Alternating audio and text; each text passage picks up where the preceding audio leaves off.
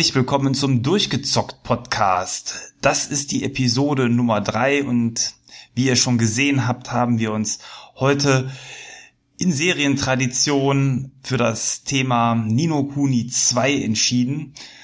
Das ist auf großem Wunsch hin vom Mitmoderator für heute, dem Maurice, geschehen. Hallo Maurice. Hallo Thomas, hallo liebe Hörer. Ja, damit haben wir schon die erste Spielreihe komplett durch. Ist das nicht wahnsinnig?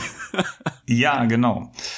Aber es war auch nicht nur dein Wunsch, es war auch mein starker Wunsch, weil getreu des Mottos durchgezockt, unserem neuen Podcast-Namen, äh, haben wir es in dem Fall sogar beide durchgezockt, weil die großen Perlen wollen wir natürlich beide spielen und ähm, ja, für uns war das Thema zu verlockend, um es lange liegen zu lassen. Und so habt ihr diesmal sogar relativ aktuell, das Spiel ist ja noch nicht allzu alt, wenn ihr jetzt den Podcast aktuell hört, da ist gerade was gefallen, falls ihr das gehört habt. Äh, ja, äh, ist das Spiel noch nicht allzu alt und könnt es quasi relativ frisch euch zum, zum Release fast anhören, ja. Ja, und die Serie ist damit komplett. Du hast es schon schön gesagt. Es sind nur zwei Teile bisher rausgekommen. Den ersten haben wir im ersten Podcast abgefrühstückt und jetzt im dritten stürzen wir uns auf den zweiten Teil. Ja, es, es wird noch DLC kommen und ich hoffe inständig, dass sich Nino Kuni als, als RPG-Marke etablieren wird. Aber aktuell sind wir durch. Es ist, es ist verrückt. Ja, ich glaube, als RPG-Marke kann sich das auch etablieren, weil ähm, der zweite Teil macht ja einige Dinge schon grundlegend anders und frischer als im ersten Teil.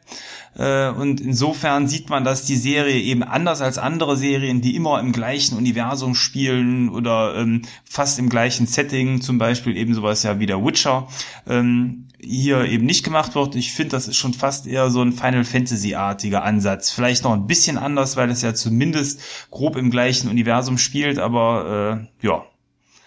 So insgesamt finde ich, äh, muss man den ersten Teil ja auch nicht gespielt haben, um den zweiten genießen zu können, zumindest für mein Empfinden. Ja, es, es gibt Referenzen hier und da.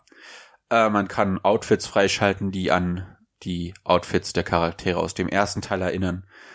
Aber insgesamt ist das ein komplett eigenständiges Spiel. Das, das spielt auch mehrere hundert Jahre nach den Ereignissen von Teil 1. Also ist, selbst wenn das äh, irgendwo relevant wäre, und das ist nur einmal der Fall, dass das so, so halbwegs in die Story eingebunden ist. Es gibt ein kleines, äh, mehrräumiges Puzzle, wo denn die Geschichte ganz, ganz, ganz grob nacherzählt wird. Aber selbst dafür muss man den ersten Teil nicht gezockt haben. Es wird einem alles in dem Spiel erklärt, was man wissen muss. Und von daher lohnt es sich auch für Neueinsteiger in Nino Kuni 2 reinzuschauen, weil man kein Vorwissen mitbringen muss. Ja, fand ich auch, äh, beziehungsweise, ich meine, du hast den letzten Teil ja frisch gespielt. Wir hatten zuletzt noch den Podcast dazu gemacht, deswegen war ich ja auch wieder dadurch ein bisschen wieder äh, stärker im Thema drin. Ansonsten hätte ich aber auch fast nichts mehr gewusst irgendwie. Also dafür war der letzte Teil zu lange her. Hat ja wahrscheinlich nicht jeder wie du den ersten zur Vorbereitung nochmal frisch durchgespielt. Ja, ich bin überrascht, dass du es dir dann auch relativ fix geholt hattest. Äh, ich meine, ähm, äh, als wir die erste Folge aufgenommen hatten, war das noch nicht so sicher, dass das so schnell passieren würde. Nee, war ich auch überrascht. Mein Girokonto war auch überrascht. Insofern alles gut. Nein, äh, äh, ja, irgendwie äh, hatte ich einfach, du hattest davon so begeistert geschrieben. Ich hatte so ein paar Videos gesehen und ich dachte mir, ja, komm, ob das jetzt irgendwie ähm, in vier Monaten spielst, wenn der Podcast schon längst gelaufen ist, oder ob das jetzt sofort holst und durchspielst. Ähm, dafür habe ich Far Cry 5 erstmal nach hinten angeschoben. Ich hatte aber auch eine Woche Urlaub, was die Sache durchaus beflügelt hat, weil ganz kurz, werden wir gleich sicherlich auch noch drauf kommen, ist das Spiel ja nicht. Ähm, es ist ja sehr umfangreich ähm, und ich habe es äh, zwar kürzer als du gespielt, gespielt. Ich meine, so um die 38, 39 Stunden war es, aber das ist ja auch nicht wenig. Und ich glaube, du hast noch viel mehr Zeit auf dem Tacho, ne? Ich habe 60 Stunden, also etwas unter 60 Stunden gebraucht, um die Story durchzuspielen. Und ich habe mittlerweile noch ein paar Stunden draufgelegt. Oh ja, ja. Äh, ich glaube, du hast auch ähm, eben noch ähm, ja noch mehr gespielt, noch äh, mehr Missionen erfüllt. Ich habe mich da zwar auch jetzt nicht nur an die Hauptstory gehalten, aber ähm, ja, trotzdem glaube ich eben viel mehr ausgelassen als du. Aber fürs schöne Spielerlebnis für mich war es jetzt da kein Abbruch. Ja, und es ist interessant zu sehen, also wir kommen noch zum Spiel, Leute, keine Sorge, äh, dass du so um 38 Stunden hattest du gesagt, gespielt ja. hast, äh, weil relativ früh raus kam die, die große Kritik, oh, das ist ein kurzes R RPG. Äh, Gerüchte sagten unter 30 Stunden. Und du bist jetzt nicht so der affine JRPG-Zocker, wie wir ja schon in Folge 1 festmachen konnten. Ähm, du hast deine 40 Stunden gebraucht und ich finde, das ist, das ist eine, eine gute Länge für ein Spiel äh, dieser Art. Und äh, wie man an meinem Beispiel sieht, ich habe wirklich alles gemacht, was ging und ich bin aktuell auf dem Weg zur Platin-Trophäe. Äh, da ist so viel rauszuholen aus dem Spiel, dass ich die Kritik, dass das Spiel zu kurz sei oder zu wenig Inhalt bietet, echt nicht nachvollziehen kann. Also das, das ist so vollgestopft mit Inhalt, dass äh, die relativ kurze Story da für mich nie Hindernis war. Nee. Also das Spiel an sich als ähm, von den Game-Mechaniken hat mir auch sehr, sehr viel Freude gemacht. Insofern ist das jetzt auch keine Kritik, was ich sage. Ähm, aber tatsächlich auch bei mir war so nach 30 Stunden wahrscheinlich die Story erledigt. Ich habe aber geschätzt auch um die acht Stunden in dem Spiel mit sehr unterhaltsam und spaßigen, aber mit Grinding äh, zugebracht. Insofern, vielleicht hat man das im Nachgang äh, noch umprogrammiert oder ähm, die Leute, die die Story als zu kurz bemängelt haben, haben das vielleicht rausgerechnet. Aber ähm, dann tut man dem Spiel Unrecht. Also ähm, das, was man machen muss, um eben im Spiel voranzuschreiten, fand ich sehr, sehr unterhaltsam. Insofern äh, bin ich dann ja auch auf die 38 Stunden gekommen. Ja, wie gesagt, das Spiel findet mehrere hundert Jahre nach den Ereignissen von Teil 1 statt. Die Weltkarte sieht auch komplett anders aus. Äh, es gibt zwar noch die Stadt Katzbuckel, aber das ist von allen bekannten Städten die, die letzte Bastion, die noch an den ersten Teil erinnert. Die Stadt sieht auch komplett anders aus als noch im ersten Teil. Und äh, ja, es, es beginnt ja eigentlich damit, dass man, dass man Roland ist, ein älterer Herr, der gerade in einem Auto sitzt, was sehr unerwartet war. Also ich hatte die Introsequenz vor dem Spiel noch nicht gesehen. Leider Gottes wurde sie dann in jedem Review verbraten, was ich sehr ärgerlich finde. Und äh, dann, dann kommt ein Flugzeug daher und wirft eine Atombombe auf die Stadt. Und die Stadt explodiert. Das passiert in den ersten drei Sekunden. Ja. Vielleicht sollten wir kurz erklären, Roland ist sowas ähnliches, sah für mich zumindest so aus wie der Präsident der amerikanischen, äh, der, der USA, der Vereinigten Staaten von Amerika. Die Limo ist so ein typisches Präsidentenauto gewesen, überall so ein Staatsadler. Ähm, und die Stadt, wo er hinfährt, ist, glaube ich, New York oder zumindest sieht die Brücke so ein bisschen aus wie die Brooklyn Bridge, wo er drüber fährt. Und der war auf der auf dem Weg zu einem Weltfriedenskongress, ne? So habe ich es verstanden. Ja, ja, und äh, der ist mal von irgendjemandem schön äh, ausgebombt worden. das war sehr unerwartet, auf jeden ja. Fall. Und äh, ich habe gut gelacht. das war nicht die Intention gewesen, aber es kam so unerwartet. Ich, hab, ich erwarte halt ein Fantasy-RPG und auf einmal werfen die eine Bombe ab. Also ja, äh, also ich habe nicht gelacht. Ich war äh, total baff. Vor allen Dingen äh, war mir also vom Prinzip her an der Stelle ist in dieser Spielwelt der Menschen dann noch erstmal Schluss. Das war ein ganz verheerender Anfang, eine katastrophale Entwicklung und ähm, insofern wird es auch im Verlauf des Spiels nicht dieses aus Nino Okuni 1 bekannte Hin und Her zwischen den Welten geben, sondern Roland wird ja durch diesen Unfall, der passiert ist, durch dieses Attentat, durch dieses ähm, ja, weltenerschütternde Ereignis ähm, komplett eben in die Welt von Ninokuni hineingezogen und bleibt dann auch da. Ja. Ich, ich sag nur, dass ich das lustig fand, weil das alles so Anime-Klischees sind, die äh, teilweise dann auch, auch gut durchgezogen werden. Und äh, ja, also wie gesagt, es, es kam so unerwartet, dass, dass das schon und, und das passte halt so gar nicht irgendwie erstmal ins Setting, äh, dass, dass, dass das mich halt einfach gut mitgenommen hat, äh, auf, auf wirklich positive Weise, auch wenn ich, wie gesagt, sehr, sehr unterhalten war von dem Moment. Äh, aber das spielt tatsächlich am Ende eine Rolle. Äh, dass das, das passiert, wenn auch nur eine minimale. Aber die Szene ist schon aus, aus gutem Grund in dem Spiel. Ja. Aber ähm, da kann ich schon direkt sagen, mit Roland ist für mich dann auch der eigentliche äh, Protagonist des Spiels, den man sich selber aussuchen kann. Aber für mich war das Roland eigentlich dann im Spiel schon eingeführt worden, weil Roland ist im Gegensatz zum wahrscheinlich vom Spiel eigentlich vorgesehenen Hauptcharakter ähm, eben ein, ein junger Mann, der aber kein Kind mehr ist, vom Alter her vielleicht so irgendwo 25 oder so würde ich ihn schätzen, der, er verjüngt sich quasi bei dem Gang von der echten Welt in die Ninokuni-Welt und ähm, war für mich dann auch der Charakter, weil ich den auch als erstes so gespielt hatte, dem ich dann das ganze Spiel über treu geblieben bin, weil man kann seinen Spielcharakter immer durchrotieren und durchwechseln, wie man es auch von anderen Rollenspielen her kennt, aber irgendwie war Roland meine Figur der Wahl, das war der, der immer die besten Klamotten bekommen hat, die besten Waffen, äh, ja, dem ich die meiste Liebe der Verbesserung habe zukommen lassen. War das bei dir auch so oder hast du jemand anderen für dich ausgesucht? Nein, ich habe mit der richtigen Hauptfigur gespielt. Boah, mit dem, mit okay. dem König der Welt. Ähm, das, es ist schön, dass das bei dir funktioniert hat, weil es, es wurde gesagt, dass Nino Kuni äh, sich besser verkauft hat im Westen und der Spielemarkt sich in Japan so verändert hat, dass äh, Nino Kuni 2 in erster Linie für den Westen entwickelt wurde.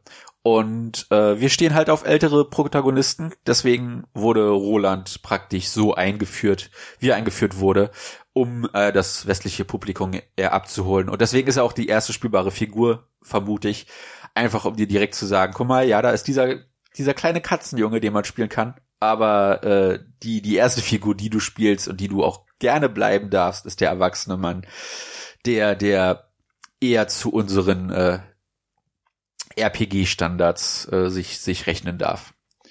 Weil es ist, es ist schon recht ungewöhnlich, dass die Truppe ja fast nur aus Erwachsenen besteht. Mit, mit Ausnahme von, von zwei Figuren. Äh, ja, das stimmt. Also es ist schon eine sehr illustre Truppe. Du hast verschiedene Namen mir äh, schon aufgeschrieben für unser Aufnahmeskript. Ähm, ja, wollen wir die einfach mal so ein bisschen durchgehen, wer sich so im Verlauf des Spiels einfindet oder ist das zu viel Spoiler für die Hörer? Äh, ich ich habe sie sicherheitshalber aufgeschrieben. Ich weiß aber nicht, ob wir erwähnen müssen, wer die, wer alle Party-Member sind, weil von den letzten zwei zum Beispiel hatte ich vorher noch kein kein Material zugesehen. Oder war ich sehr überrascht, dass wir doch so eine große Truppe zusammenbekommen. Äh, ja, aber man man taucht halt auf dann in der in der anderen Welt und das gerade in einem Königreich, wo ein ein Putsch stattfindet. Die die Maus, eine, eine Mausrasse, übernimmt gerade Katzbuckel das Schloss, äh, was, was von den, wie der Name der Stadt schon vermuten mag, von den Katzen geführt wird. Und äh, man kommt gerade vor den jungen Katzenprinzen Evan, Patty, Whisker, Tom, der äh, ja von von beidem Rolands Erscheinen und dem Putsch äh, überrascht wird. Ja, so ist es. Man startet quasi mitten äh, in, also man kommt aus der Katastrophe in die nächste Katastrophe ähm, und kann ja dann an der Stelle den Prinzen Evan ähm, ja bei der Flucht aus dem Palast heraus begleiten. Man sieht auch relativ schnell, wer der Bösewicht des Spiels ähm, ist, beziehungsweise Bösewicht kann man vielleicht nicht sagen, sondern es sind ja immer unterschiedliche Interessen, sondern derjenige, der diesen Putsch eben verursacht, das ist jemand, der sich in Anlehnung an Napoleon Ratolion oder Ratelion nennt, also in Bezug auf Ratte quasi, ähm, was mich total verwirrt hat, weil er sieht aus wie ein Frettchen, oder? Ja, ihr habt die, die Anleihen in Richtung Maus schon gesehen. ja, ich weiß nicht. Also alle anderen sehen aus, die Wachen, die Palastwachen, also die, die ähm, dann auch die ersten Gegner darstellen, die sehen aus wie Mäuse, die haben auch so lustige Helme, die die Ohren mit abdecken, sehen aus wie quasi Mickey-Mäuse. Und auch äh, später, wenn man in die Stadt reinkommt, alle sehen aus wie Mäuse, nur ich finde eben der eigentliche Drahtzieher, äh, der sieht aus wie ein Frettchen, aber äh, gut. Soll das äh, schöne Design des Spiels nicht schmälern. Äh, eventuell heißt er aber auch im Original anders, weil das hatten wir auch schon festgestellt. Äh, viele von den Namen, die man im Deutschen als Untertitel liest, sind anders als die, wenn man es auf Englisch spielt, englisch gesprochenen Namen und äh, wahrscheinlich auch anders als die auf Japanisch ausgesprochenen Namen, weil die beiden Tonspuren sind im Spiel enthalten. Ähm, nur, dass äh, die meisten wahrscheinlich das Japanische nicht verstehen. Beim Englischen fällt es aber insbesondere eben auf, dass manche Namen äh, eben gravierend anders sind und auch teilweise ähm, von der Übersetzungsbedeutung her einfach was anderes sind. Ja, und da wird's schon interessant. Aber wie gesagt, das Spiel wurde hauptsächlich für den westlichen Markt entwickelt. Es, so wie ich das verstanden habe, aus Interviews gab es ursprünglich nicht mal eine japanische Sprachausgabe. Äh, die ist dann erst nachträglich reingekommen. Und das Spiel hat keinen japanischen Untertitel. Also das wurde als Revenant Kingdom angekündigt. Bei uns heißt es das äh, Schicksal eines Königreichs. Und es ist interessant zu sehen, wie, wie der erste Teil, der sich so geweigert hat, in den Westen zu kommen für mehrere Jahre, dann auf einmal ein, ein Sequel spawnt, was mit dem Fokus auf dem Westen liegt, weil es sich bei uns besser verkauft hat.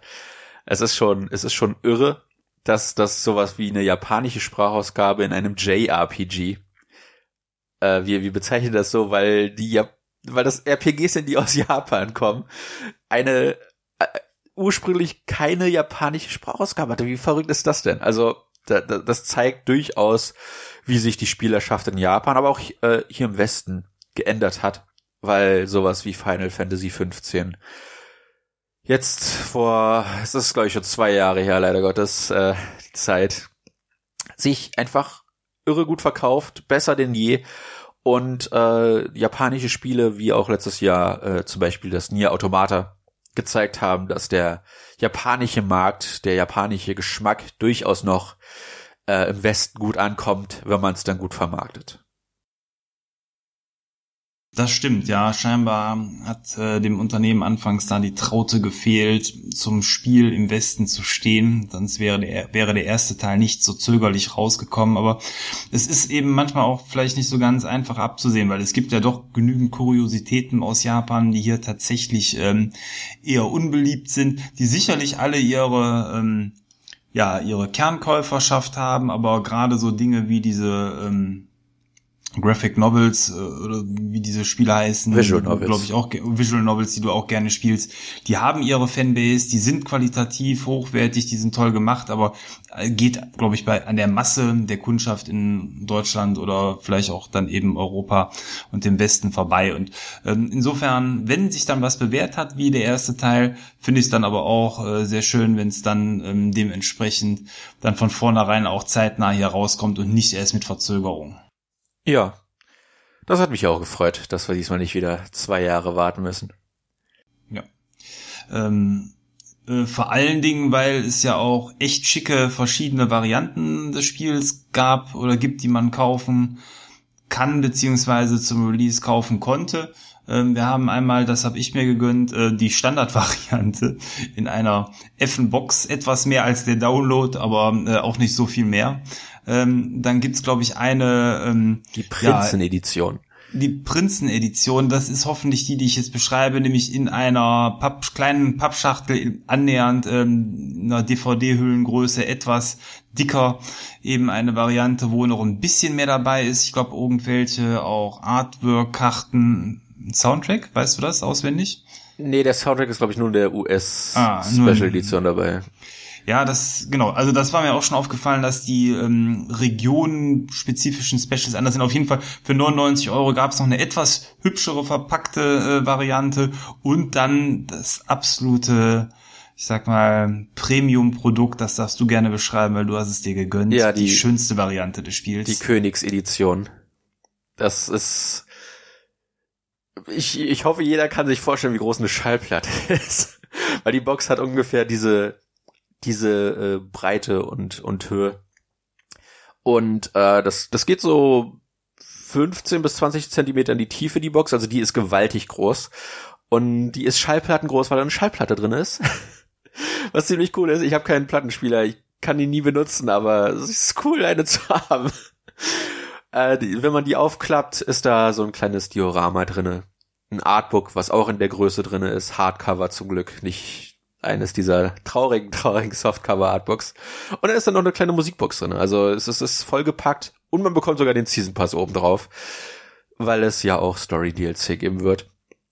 Äh, von, von daher war das für mich eine Anschaffung, wo ich, wo ich mir schon dachte, ich habe vom, vom ersten Teil die, die äh, Wizards Edition, wo ja dieser magische Begleiter drinne liegt, dann hätte ich gerne auch vom zweiten Teil die, die größte Special Edition, einfach, einfach, damit es zusammenpasst. Und die macht sich echt schick. Also das, vor allem das Artbook hat's mir angetan. Ich habe noch nie so ein großes Artbook gesehen zu einem, zum Videospiel. Und äh, dadurch, dass das Hardcover ist und halt diese Größe hat, kommen die Artworks auch richtig gut rüber. Das, also, das ist, das ist atemberaubend, das, das aufzuschlagen und da einfach mal durchzublättern. Ja, bin ich auch äh, durchaus neidisch. Äh, das die, hätte ich auch schon mal gerne durchgeblättert. Ähm, hast dir was Schönes gegönnt. Wobei, ähm, ja, äh, die war ja auch ordentlich teuer. Das war einer der Gründe, warum ich da dann noch äh, gesagt habe, nee, danke. Äh, aber äh, ich kann nachvollziehen, wer da zugeschlagen hat. Das ist, finde ich, ähm, von der Art der Zusammenstellung her und vom Inhalt her deutlich liebevoller eben als so diese mittlerweile schon fast Standard äh, Collectors oder Special Edition, die die 100 Euro Marke knacken, wo dann aber letzten Endes nur ähm, eine riesige Figur drin ist oder irgendwas anderes liebloses. Äh, ja, da ja. brauche ich jetzt gar nicht so im Detail drauf eingehen. Ihr Wir wisst, haben letzte Woche, äh, vor zwei Wochen darüber diskutiert. Wer noch mal reinhören möchte in unserem Outro, da haben wir auch schon über Special Edition gemeckert. Ich weiß gar nicht mehr, genau. was der Aufhänger war. Ich glaube, ich habe irgendeine Special Edition schon wieder bestellt gehabt, aber da haben wir schon uns beschwert im Outro. genau. Ja, nee, aber insofern, äh, der Käufer hat die Wahl und das ist gut so. Insofern könnt ihr entscheiden, wenn ihr es nicht schon gekauft habt, wie ihr es kaufen wollt. Auf Dauer am günstigsten wird es wahrscheinlich eben als Download sein, wenn man im nächsten Sale zuschlägt. Äh, das solltet ihr dann spätestens tun. Ja, es lohnt sich auf jeden Fall. Wie gesagt, das Spiel ist gefüllt mit Inhalt, denn nachdem man aus äh, Katzbuckel vertrieben wurde, es denkt sich Evan, gut, äh, ich, ich bin eigentlich König. Ich gründe einfach ein neues Königreich. ähm, es muss gesagt werden, dass äh, während des Putsches ähm, eine, eine Zofe von Evan, ich weiß ihren Namen gerade nicht, aber es, es, das Mina ist irgendwo da drinne. Und das sage ich, weil das Königreich, das er dann gründet, Minapolis heißt. Ähm, die, die, sie stirbt leider Gottes bei dem bei dem Putsch und sie bittet Evan darum, ein, ein Königreich zu schaffen, in dem alle Leute glücklich sein können, weil äh, dieser Putsch, und das ist interessant, dass es in einem, einem sehr kindlichen JRPG drinne ist, ist ein, ein Putsch, der aufgrund von Rassismus äh, zusammengekommen ist. Und das ist ein Thema, das ich nicht erwartet hatte in, in einem, einem Fantasy-RPG. Und das ist nicht das einzige recht erwachsene Thema, was äh, an die Hand genommen wird was äh, durchaus äh, beleuchtet wird, aber halt immer mit so einer kindlich optimistischen Ansicht. Es ist, es ist tragisch, aber Evan findet immer eine Lösung aus, aus der Situation das Beste zu machen. Und äh, es ist, es, das Spiel hat generell einen sehr optimistischen Ausblick auf die Zukunft, äh, weshalb er dann, wie gesagt, sofort äh, die, den Wunsch von Mina, den letzten Wunsch, in die Tat umsetzt und halt dieses Minapolis gründet. Jawohl. Und ähm, um das zu tun, reist er einmal ähm, halb über den über den Kontinent, um eben sich an einer Stelle niederzulassen, die momentan nicht besiedelt ist. Und dort gründet man dann ähm, ja das Königreich Minapolis. Ähm, du hast es erst später aufgeführt, aber um das Ganze tun zu können, bedient sich das Spiel dann auch der ersten Spielmechanik, die außerhalb des klassischen Rollenspiels liegt. Nämlich, ähm, man hat so eine Art Mini, ja, kann man Strategiespielsystem nennen, das ist schon fast zu viel, aber man, man wechselt quasi die Perspektive, man schaut auf kleine Chibi-Kopfartige äh, Soldatenfiguren, die sich um den Hauptcharakter ähm, gruppieren und ähm, ja aus der Vogelperspektive heraus äh, steuert man dann seine Mini-Armee, bestehend vielleicht so aus grob 10 bis 20 ähm, Figürchen, je nachdem, nachher werden es noch ein paar mehr, aber auch nicht äh, viel, viel mehr, ähm, gegen andere Armeefigürchen und ähm, das Ganze nach einem Schere-Stein-Papier-Prinzip. Ähm, man selber hat zum Beispiel Hammerträger, Speerträger und Schwertträger ähm, und irgendwie, ich weiß schon gar nicht mehr genau, ich glaube Hammer schlägt Schwert oder umgekehrt und Speer wiederum äh, den Hammer und da muss man die Figuren einfach so drehen, dass ähm, jeweils die passenden Figuren gegen die anderen passenden antreten, wenn man es besonders effektiv halten will und ähm, sich damit äh, über diese Strategie Übersichtskarte äh, ein wenig durchschnitzeln. Und das Ganze wird meistens von so kleinen ähm, Sequenzen unterbrochen, wo dann gegnerische Heerführer einen nochmal verschmähen oder die Flucht ergreifen. Ja, das, das Sympathische ist hier äh, einmal die Optik, du hast es schon gesagt, also das ist definitiv ein Stilbruch zum, zum ersten Teil. Im ersten Teil waren das alles voll ausmodellierte Figuren, die da äh, über die Weltkarte reisen. Hier sind das so Miniaturfigürchen. Du hast es schon gesagt, so ein Chibi-Look, also der Kopf ist genauso groß wie der Körper. Und äh, die, die, die Köpfe sind dann halt in dem Fall auch das Augenmerk. Und äh, man, man hat dann halt diese bis zu vier Einheiten um sich rum die dann halt auch so in, so einem Plus stehen und man kann die halt drehen. Und das, das Sympathische ist hier halt wirklich die, diese Präsentation. Das ist äh, fast schon Real-Time-Strategy, du hast es schon gesagt. Also es ist, es geht schon in Richtung Strategiespiel. Aber äh, es ist halt, es simuliert halt, es soll halt eine, eine Schlacht simulieren, ja. Du bist der Feldherr, der sein Land verteidigt oder neues Land erobert. Und äh, du, dadurch, dass du halt andauernd am, am Rotieren bist, Verstärkung rufst, äh, äh, gegnerische Einheiten platt machst und, und gegnerischen Basen einnimmst. Das klingt alles viel spektakulärer, als es letzten Endes ist, spielerisch. Aber das ist ein Spielelement, was, was so heraussticht, aber dadurch, dass es, dass es immer noch in diesen RPG-Faktor einfällt, dass du Einheiten hast, die du leveln kannst, dass du äh, äh, deine vor, vor jeder Schlacht praktisch dir äh, Boni zuschreiben lassen kannst, dass du mehr, mehr Geld zur Verfügung hast, um mehr Verstärkung zu rufen, oder dass du einfach schwerer machst, um ein bisschen mehr Erfahrungspunkte rauszuholen.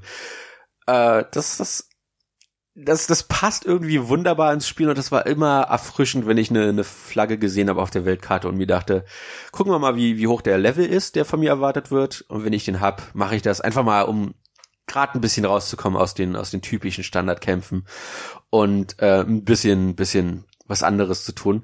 Und die, diese Schlachten gehen meistens nicht allzu lange. Es gibt so drei, vier Schlachten, die durchaus seine fünf Minuten bis zehn Minuten dauern können, aber die meisten Schlachten sind in zwei bis drei Minuten geschlagen. Und das ist immer so ein schöner kleiner Erfrischer für zwischendurch, äh, der teilweise halt auch schön in die Story eingebunden ist. Ja, das stimmt. Es gibt gewisse Sequenzen innerhalb der Haupt, ja, Hauptqueste, die von diesem ähm, System Gebrauch machen, die, und das muss man leider aber auch dann kritisch ähm, vermerken, ein gewisses Level voraussetzen, was die Figuren der Armee haben müssen, damit man das Ganze sinnvoll dann auch schaffen kann. Und wenn man dann zwischendurch eben nicht ähm, die Figuren hochgelevelt hat, muss man dann spätestens an diesen äh, Stellen, wo es benötigt wird, erstmal die Armee hochpimpen, damit man auch eine Chance hat. Das Hochpimpen selber ist aber sehr fair gestaltet, weil man, wenn man zum Beispiel äh, Level 10 ist mit den Figuren, man müsste Level 15 sein, dann kann man diese Level 15 Quest starten, die von einem verlangt wird, ähm, stirbt man dann, ähm, was sehr wahrscheinlich ist, relativ kurz darauf, ähm, dann nimmt man aber die Erfahrungspunkte, die man bis dahin bei dem Fehlversuch ähm, eingenommen hat, mit in den nächsten Versuch. Das heißt, da geht nichts verloren. Mit anderen Worten, man muss eigentlich die Stelle nur so oft probieren, bis man schafft äh, und wird dabei automatisch besser. Und ähm, das hat bei mir eigentlich auch dazu geführt, dass ähm, ich war nämlich jemand, der nicht jede Fahne wie du mitgenommen hast auf der Weltkarte, dann aber relativ zeitnah dann auch eben immer in der Lage war, dann die entsprechende Quest auch zu, zu schaffen. Das waren in der Regel zwei bis drei Versuche, die ich benötigt hatte für diese Hauptquest äh, unterfangen. Ja, ich habe am Anfang ein bisschen gelevelt, weil relativ früh man das Königreich einmal verteidigen muss und auf einmal wird ein riesiger Level von mir verlangt äh, im, im, Zehnerbereich, wo meine Truppen gerade irgendwie Level 3 oder 4 waren oder ich weiß gar nicht, ob die Truppen ab Level 1 oder ab Level 5 anfangen. Auf jeden Fall, ich hatte gerade mal so zwei, drei Level gemacht. Und äh, dann bin ich halt ein bisschen rumgegangen, habe gelevelt. Und ab diesem Punkt, wo ich dann die erste große Schlacht geschlagen hatte, war ich immer über dem Level, der von mir verlangt wurde im späteren Spielverlauf. Äh, weil es sich wirklich lohnt, die, die Schlachten dann halt auch im, im höheren Schwierigkeitsgrad zu schlagen. Äh, ich hatte gehofft, dass die Fahnen dann auf ewig verschwinden. Ist leider nicht der Fall. Also die respawnen leider Gottes wieder und dann wiederholen sich auch die Story-Sequenzen, was ich ziemlich doof finde. Ähm, aber man, man zieht halt so viele Erfahrungspunkte raus aus diesen Kämpfen, dass ich, wie gesagt, äh, dann konstant überlevelt war. Und wir sind gerade schon im Kampf. Ja, das gilt auch für das normale Kampfsystem. Man hat das diesmal zu einem kompletten Action-Kampfsystem gemacht. Es erinnert etwas an die Tales-of-Spiele, nur dass man äh, keine Cooldown-Phase hat, dass man äh, sich, sich komplett frei über das Schlachtfeld bewegen kann, wobei das möglicherweise auch in den neueren Teilen drin ist. Ich habe äh, die letzten beiden Teile noch nicht gespielt. Und äh, es ist, es ist so ein so ein einfaches, aber mitreißendes Kampfsystem, dass ich immer gerne in Gegner reingerannt bin, die wie auch im ersten Teil äh, immer auf der Weltkarte angezeigt werden oder in Dungeons selbst. Und da ist es sogar cool, dass äh, wenn du innerhalb eines Dungeons bist, nicht mal mehr in den Kampfbildschirm gewechselt werden muss, sondern die Kämpfe sofort stattfinden in in der äh, Umgebung, in der du dich gerade befindest. Also es wird nur noch in einen Kampfbildschirm gewechselt, wenn du auf der Oberweltkarte bist, weil das halt wie gesagt dort einen anderen äh, Zeichenstil hat.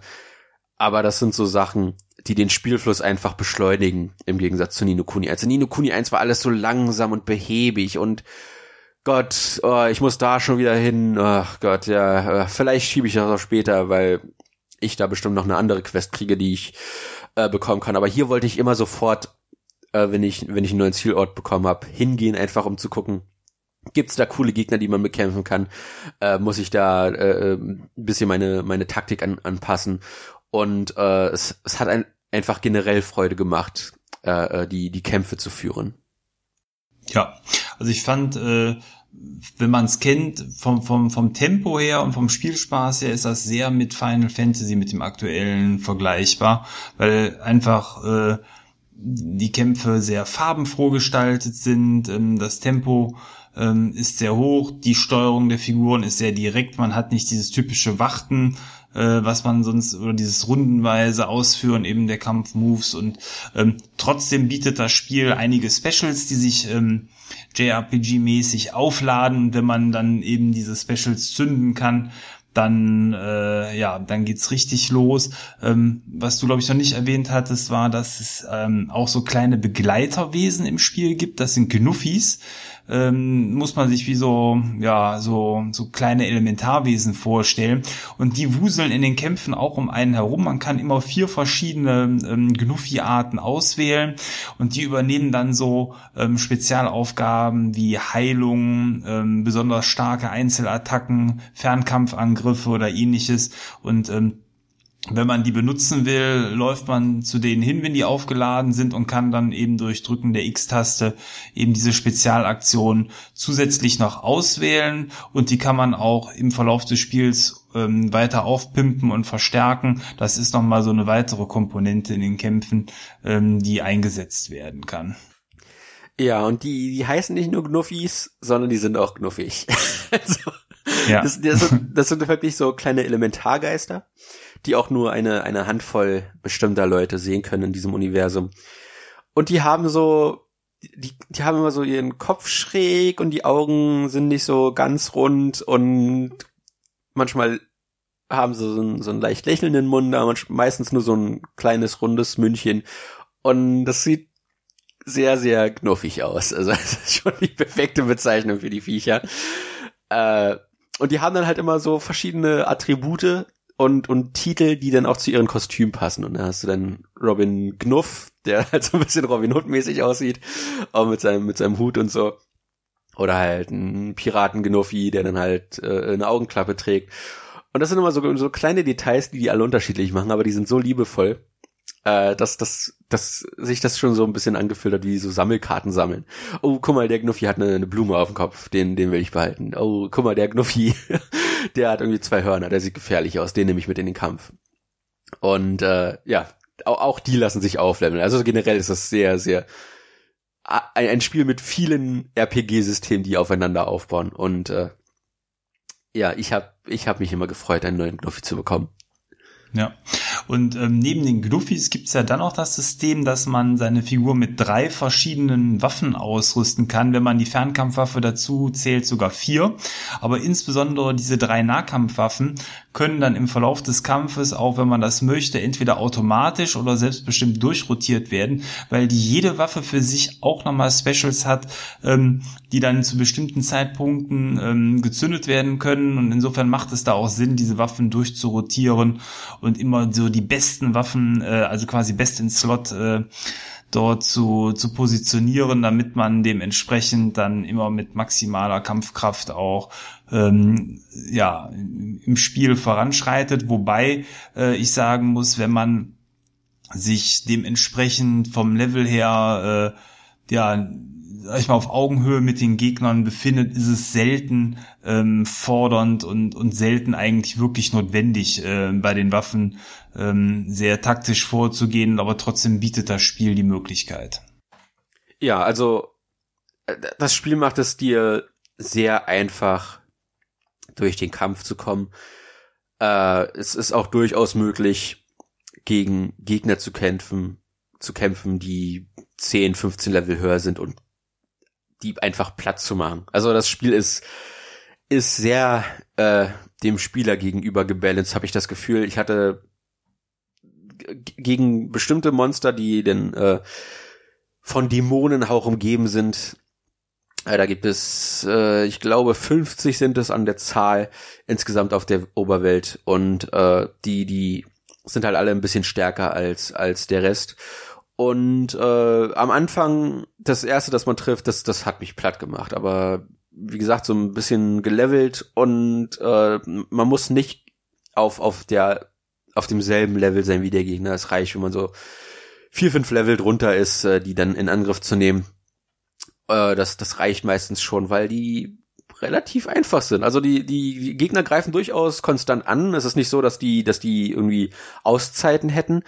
Aber der, der Schaden, den sie anrichten und dadurch, dass man äh, eine, eine Dreierparty in diesem Fall auch wieder hat, wie im ersten Teil, die alle diesmal sehr viel aggressiver agieren als noch im Vorgänger, äh, kommt es manchmal vor, dass ich gar nicht selbst zum Zug komme, weil die, weil, weil, weil den Kollegen schon mit Fernkampfwaffen äh, äh, aus dem Hintergrund die die Gegner platt gemacht haben, während ich gerade mit meinem Schwert zurenne und versuche die die Gegner zu zerschneiden.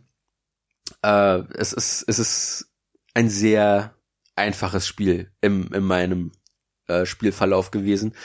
Und äh, ich, ich war dann auch ab einem gewissen Punkt äh, relativ früh in der Geschichte schon konstant überlevelt. Also ähm, nachdem man Minneapolis verlassen hat, geht's in eine, eine Casino-Stadt.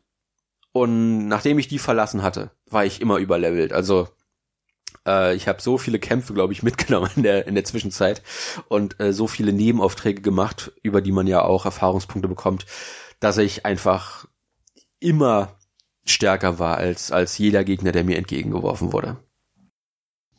Ja, ähm, wenn man ähm, mehr oder minder nur der Hauptstory folgt und dann mal so ein bisschen links und rechts, ist es auch kein Problem. So war es bei mir. Ähm, ich war zwar nicht krass überlevelt, ähm, aber ähm, eigentlich immer auf Augenhöhe mit den Gegnern. Es gibt eine Ausnahme im Spiel, ähm, die relativ zum Ende hin ist. Da wird einem was entgegengeworfen, wo ich dann tatsächlich äh, ja so eher zehn Stufen unter äh, diesem Gegner war. Ähm, das war dann auch eine der Phasen, wo ich dann gegrindet habe. Da habe ich dann echt mal vier, fünf Stunden äh, bin ich nur in Gegner reingelaufen, um dementsprechend ähm, dann äh, das Level so hoch zu schrauben, dass ich dann auch entspannt äh, in diesen Kampf hineingehen konnte. Wenn man das so gespielt hat wie der Maurice, dann ist das scheinbar noch nicht mal notwendig, aber äh, ja, insgesamt aber äh, eben nicht fordernd, sondern immer auf Augenhöhe mit den Gegnern.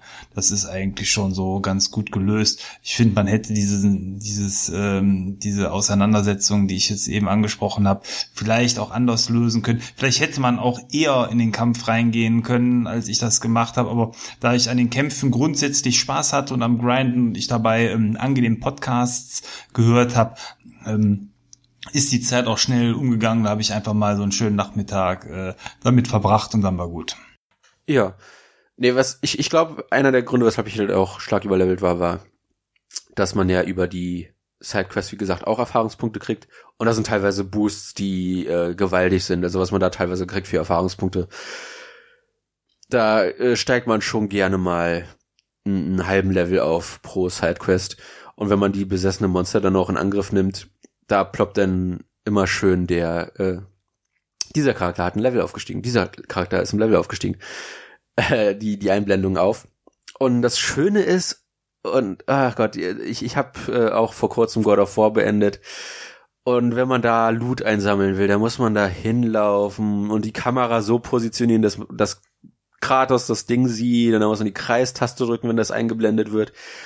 Und hier, wenn du ein Objekt in der Welt siehst, läufst du einfach drüber. Und wenn du Loot im Kampf siehst, äh, dann, dann rennst du dahin und das wird magnetisch zu dir angezogen.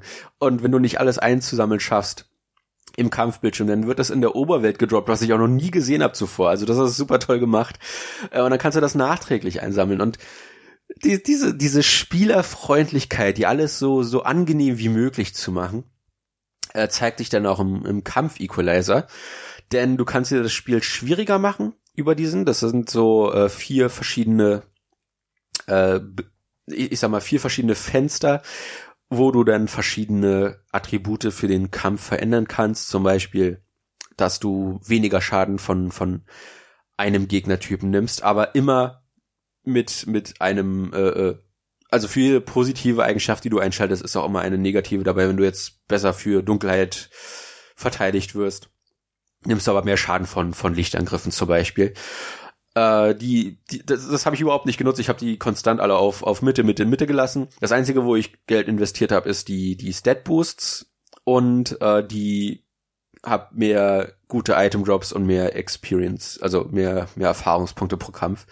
Und damit bin ich eigentlich gut durchs Spiel gekommen. Also eventuell liegt es auch daran, dass ich äh, besser, besser gelevelt war weil ich äh, zwei der Slider jeweils auf äh, bessere Erfahrungspunkte und besseren Loot oder halt mehr Gold, je nachdem, was ich aktuell brauchte, gestellt hatte.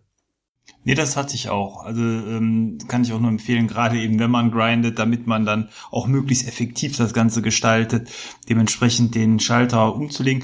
Wobei ich aber auch insbesondere ähm, bei den wichtigen großen Kämpfen auch den Equalizer dann benutzt habe, um mich auf den Gegner einzustimmen. Das heißt, ähm, wenn ich gesehen habe, ähm, der Gegner ist ein Dämonenwesen, dann habe ich den Schalter auf Dämonen gestellt. Wenn ich festgestellt habe, das ist ein festes Wesen, eben dann auf, auf fest oder eben auf tierisch. Das kann man ja alles hin und her schieben. Und ähm, das fand ich ähm, ein sehr schönes Moment und auch spürbar, weil wenn der erste Versuch eventuell knapp oder zäh war, konnte man dann dementsprechend dann durch ein ja, Verstellen des Hebels dementsprechend schon sehen, wie der Schaden schneller wegfliegt. Ähm, und das war schon, äh, ja, glaube ich auch nicht unerheblich. Äh, na, gerade im späteren Verlauf des Spiels, wo dann auch mehr knackigere Kämpfe kommen dann doch. Ja, und, und das ist das, was ich meinte. Das Spiel macht es dir wirklich einfach, da gut durchzukommen, weil ich habe den nicht gebraucht. Aber wenn du halt sagst, okay, äh, du, du siehst da merklich, was du, was du für einen Unterschied da rausholen kannst, dann kann ich es nur als positiv sehen, weil du musst es nicht benutzen, aber du kannst es auch benutzen, um es dir schwieriger zu machen, wenn dir das Spiel zu einfach sein sollte. Äh, wo es auch einen coolen Guide gibt im Internet zu. Äh, äh, ich weiß nicht genau, wie der heißt, aber das ist dann, das sind dann halt Kampf-Equalizer-Einstellungen mit Gegnertypen, die dann am meisten auftauchen, dass die dann mehr Schaden ausführen und so weiter und so fort. Das ist eine ziemlich coole Sache von der Community.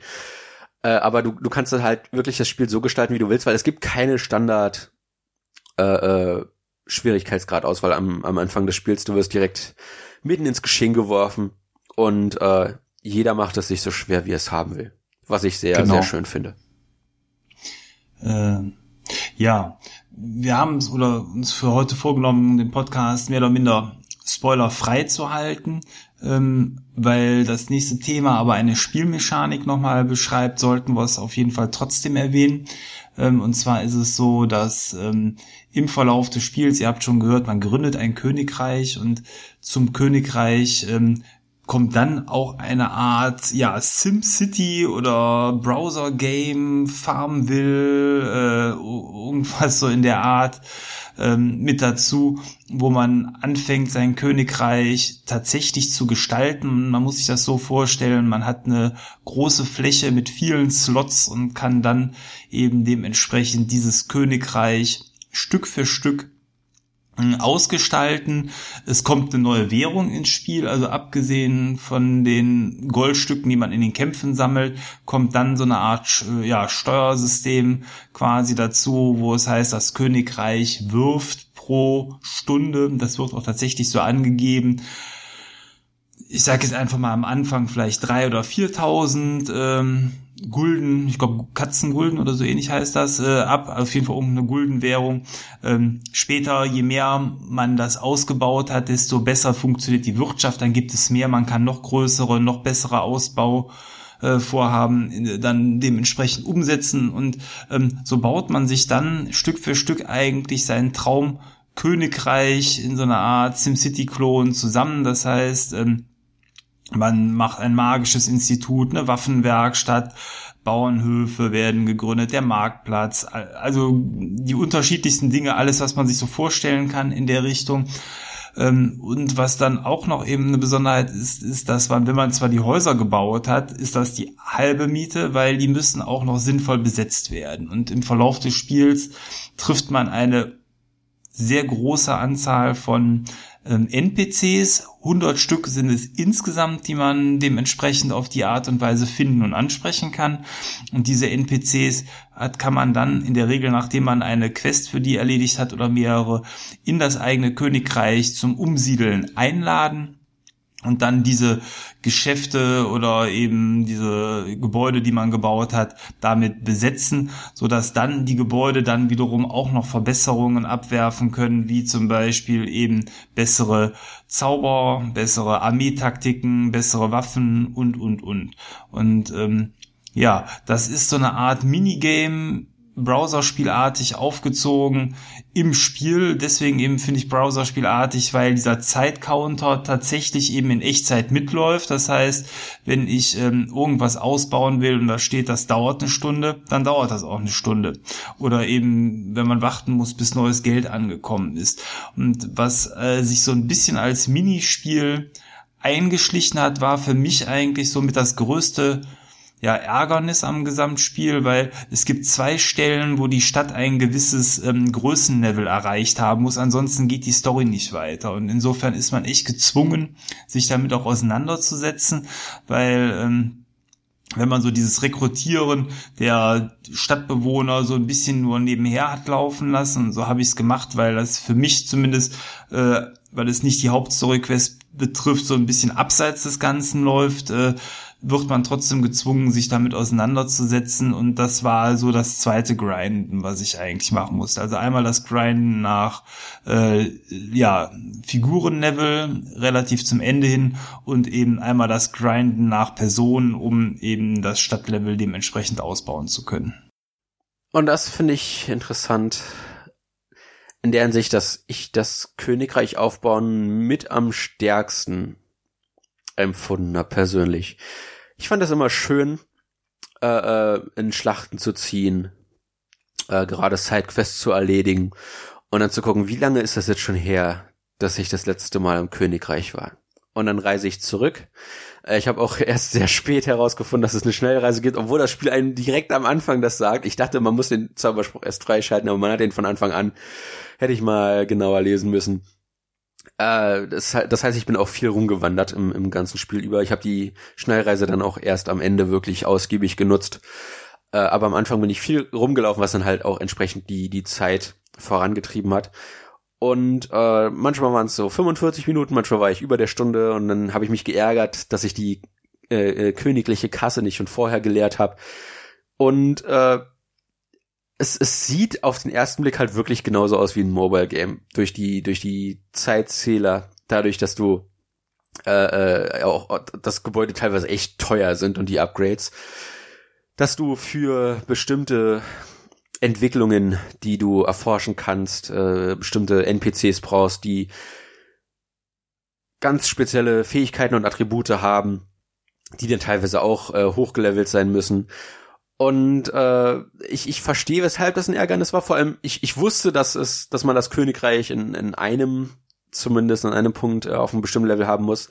Aber wie bei allen anderen Systemen war ich immer so weit voraus, dass ich nie in diese, diese Hindernisse gekommen bin, dass das Spiel für mich immer weiterging, wenn ich mich entschieden habe, die Story weiterzuführen, weil die Story war für mich immer das Letzte, was ich gemacht habe, weil das war für mich das Ärgernis, die Story relativ belanglos ist. Das ist so die, die typische 0815, hey, ich rette die Welt äh, Geschichte. Und äh, die ist liebevoll erzählt, also die stört mich auch nicht in dem Spiel, aber das ist das schwächste Element, weil das einfach so, so super generisch ist. Und äh, ich schon in, in jedem x-ten JRPG gesehen habe, dass das äh, für mich die, die kleinen Aufgaben immer die, die schöneren Aufgaben waren. Und das Spiel besteht eigentlich nur aus Fetch-Quests. Die, die wird dann auch gesagt, geh dahin und hol das oder äh, erforsche mal das und dann tu das für mich oder geh, geh dahin, frag die Person, äh, die dann dir aufgibt, das für, für die zu holen, damit sie mir das gibt, äh, was ich brauche. Und auf, auf dem Papier ist das super langweilig, weil das halt wirklich von, von der reinen Struktur ja immer dasselbe ist. Aber wie, wie du teilweise an die Items halt rankommst, die von dir verlangt werden, ist immer super sympathisch. Es gibt zum Beispiel zig verschiedene Ausgrabungsstätten, ja, also so äh, Minen, die du bauen kannst. Und jede Mine wird nach und nach besser und dann musst du halt gucken, okay, habe ich jetzt die richtige Mine für dieses Erz oder muss ich da eine bessere Mine für bauen? Und das Tolle ist, dir wird immer angezeigt, welches Gebäude äh, äh du brauchst, um dieses Material zu produzieren. Also da, du, du spielst da nicht auf gut Glück, sondern du kannst richtig auf, auf dieses eine Item, auf dieses eine Loot-Item, und ich hasse ja Loot normalerweise, ja, auf, auf dieses Loot-Item kannst du hinbauen, äh, weil, weil die, die Systeme an die, an die Hand gegeben werden, die, die dir sagen, du brauchst dieses Gebäude, du brauchst, äh, äh, du brauchst äh, dieses Level von dem Gebäude.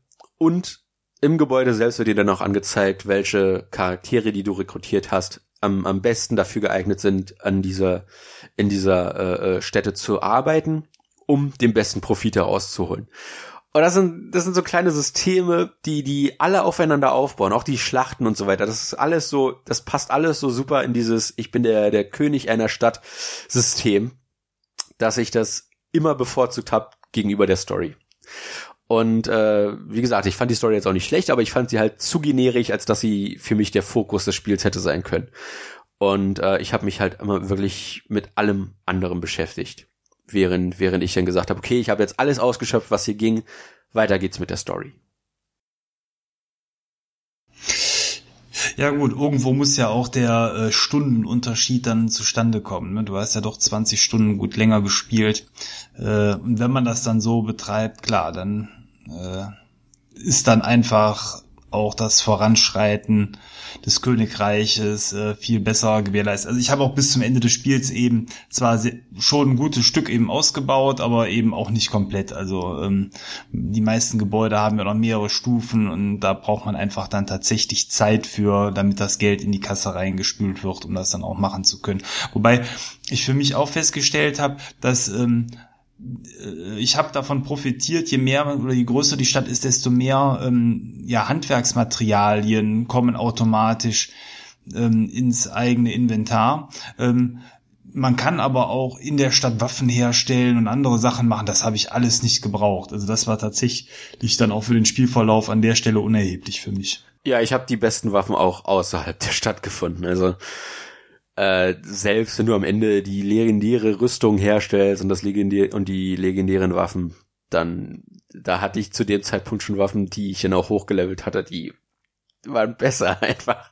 Die die habe ich so random in der Welt gefunden, also dadurch, dass man auch die die ähm, Waffendrops einstellen kann, die die Erfolgsrate für äh, seltenere Waffendrops war ich immer perfekt ausgerüstet für jede Situation. Wie gesagt, also ich ich hatte ich hatte auch nie Probleme, da irgendwie jetzt äh, äh, mir Waffen herstellen zu müssen oder so, aber es war immer schön die Option zu haben, du kannst Waffen aufleveln und manchmal wird ja auch von dir verlangt für den für den Nebenquest, dass du eine bestimmte Waffe herstellen musst äh, oder oder ein bestimmtes Rezept kochen musst. Das sind alles so Kleinigkeiten, die wie gesagt für mich perfekt funktioniert haben, weil am Anfang hat mir das Spiel nicht gefallen, als das Spiel komplett Story fokussiert war. Die ersten zehn Stunden mit den ersten drei, vier Arealen haben mir nicht gefallen. Erst als man Minapolis gegründet hat, ist der Funke übergesprungen weil die Story so schnell hin und her springt. In, in, den erst, in der ersten Stunde wird dein Königreich äh, äh, übernommen.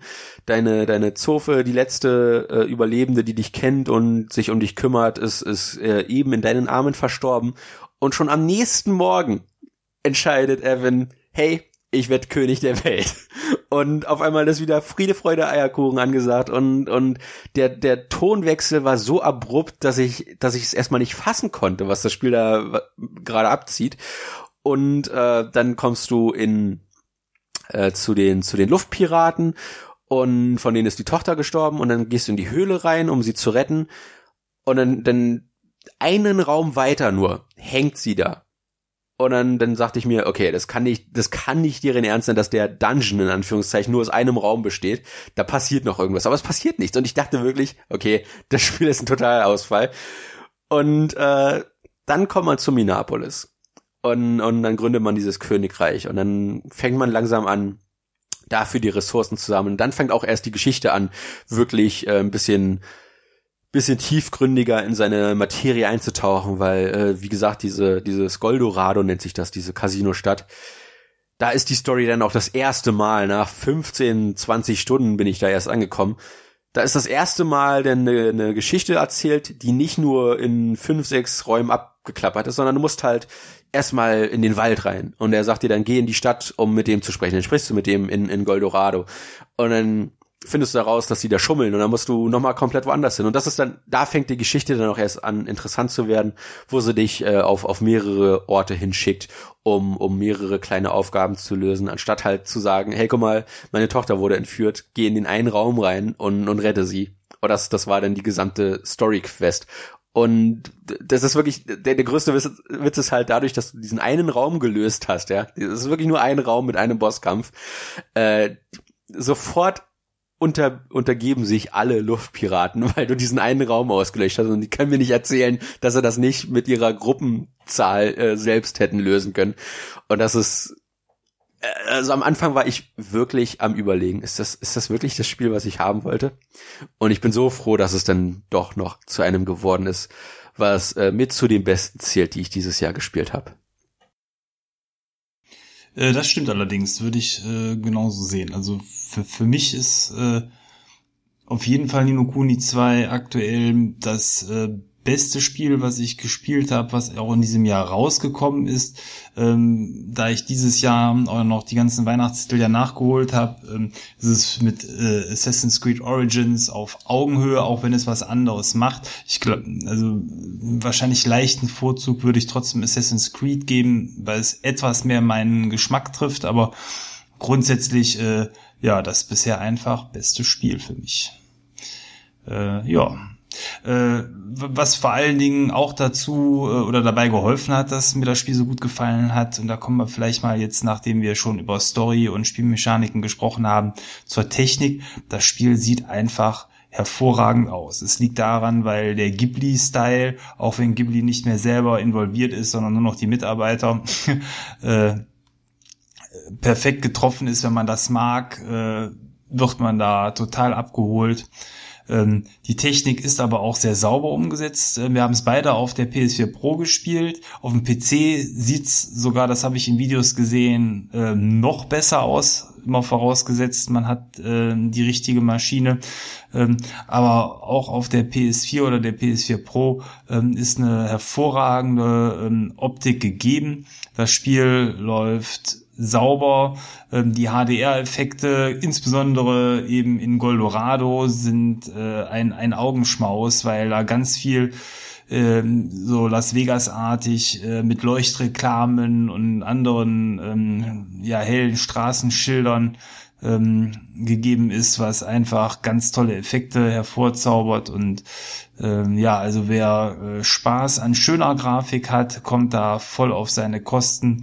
Ähm, entweder in butterweichem 1080p mit 60 Bildern oder eben mit äh, äh, UHD-Grafik mit 50 bis 60 Bildern, da ist es etwas stockender, da muss man da an der Stelle leichte Abstriche machen. Aber, ja, aber äh, trotzdem eben ganz, ganz tolle Grafik, ja. Hut ab dafür, dass sie auch auf der Standard PS4 1080p 60 FPS hinbekommen haben.